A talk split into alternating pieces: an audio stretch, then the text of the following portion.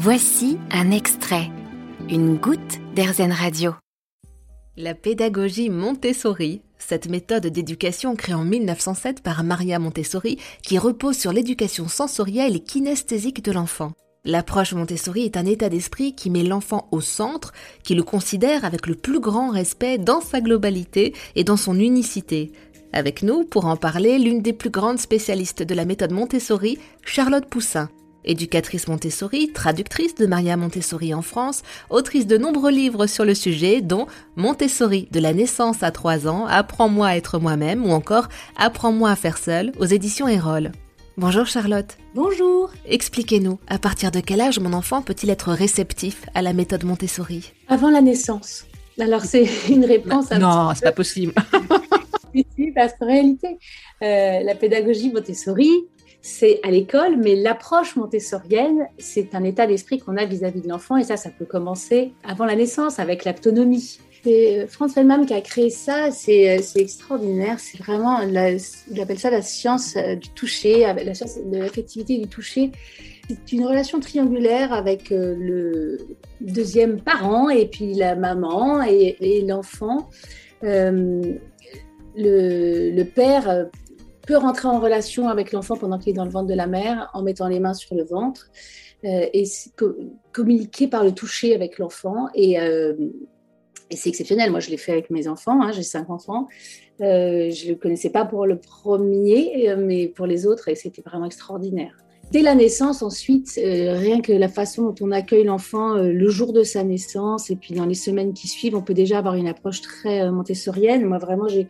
J'ai décrit dans Montessori d'année de trois ans tout ce qu'on peut mettre en place de façon très simple, parce qu'en en réalité, il s'agit surtout de, d'épurer l'univers de l'enfant, de ne pas le surstimuler, de lui proposer un environnement serein et de veiller à créer une sorte de sas euh, pour qu'il y ait euh, des, des paliers entre la vie intra-utérine extrêmement euh, paisible et euh, la vie... Euh, dans notre atmosphère. Donc, euh, il y a beaucoup de choses qu'on peut mettre en place pour que les premiers jours et les premières semaines, euh, la première année soient très paisibles pour l'enfant, et c'est essentiel. C'est un, ça répond vraiment à un besoin qu'il a, tout en ayant euh, l'envie de lui montrer des choses qui vont stimuler ses sens et la qualité de la relation.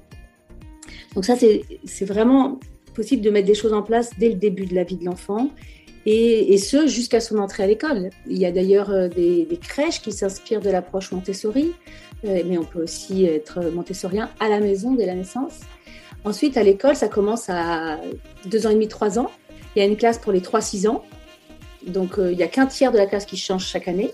Ensuite, il y a la classe élémentaire pour les enfants de six, neuf et neuf, douze ans. Dans certaines écoles, c'est une classe six, douze. Dans certaines écoles, c'est...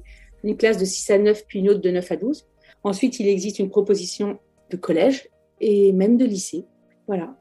Donc la, la méthode Montessori peut s'appliquer durant une très très grande partie de la scolarité. Euh, il y a aussi une proposition d'inspiration montessorienne qui se développe à l'heure actuelle dans les maisons de retraite pour permettre aux personnes âgées de rester autonomes et de garder confiance en elles. Donc on leur propose des activités aménagée pour qu'elle continue à se sentir très active et à garder beaucoup de choix. Dans, à garder leur dignité finalement. Et à garder leur dignité. Et c'est toujours la même volonté finale, c'est vraiment de respecter infiniment chaque personne telle qu'elle est. Merci beaucoup Charlotte Poussin d'avoir répondu à nos questions. Vous avez aimé ce podcast Airzen ? Vous allez adorer Airzen Radio en direct. Pour nous écouter, téléchargez l'appli Airzen ou rendez-vous sur airzen point f r.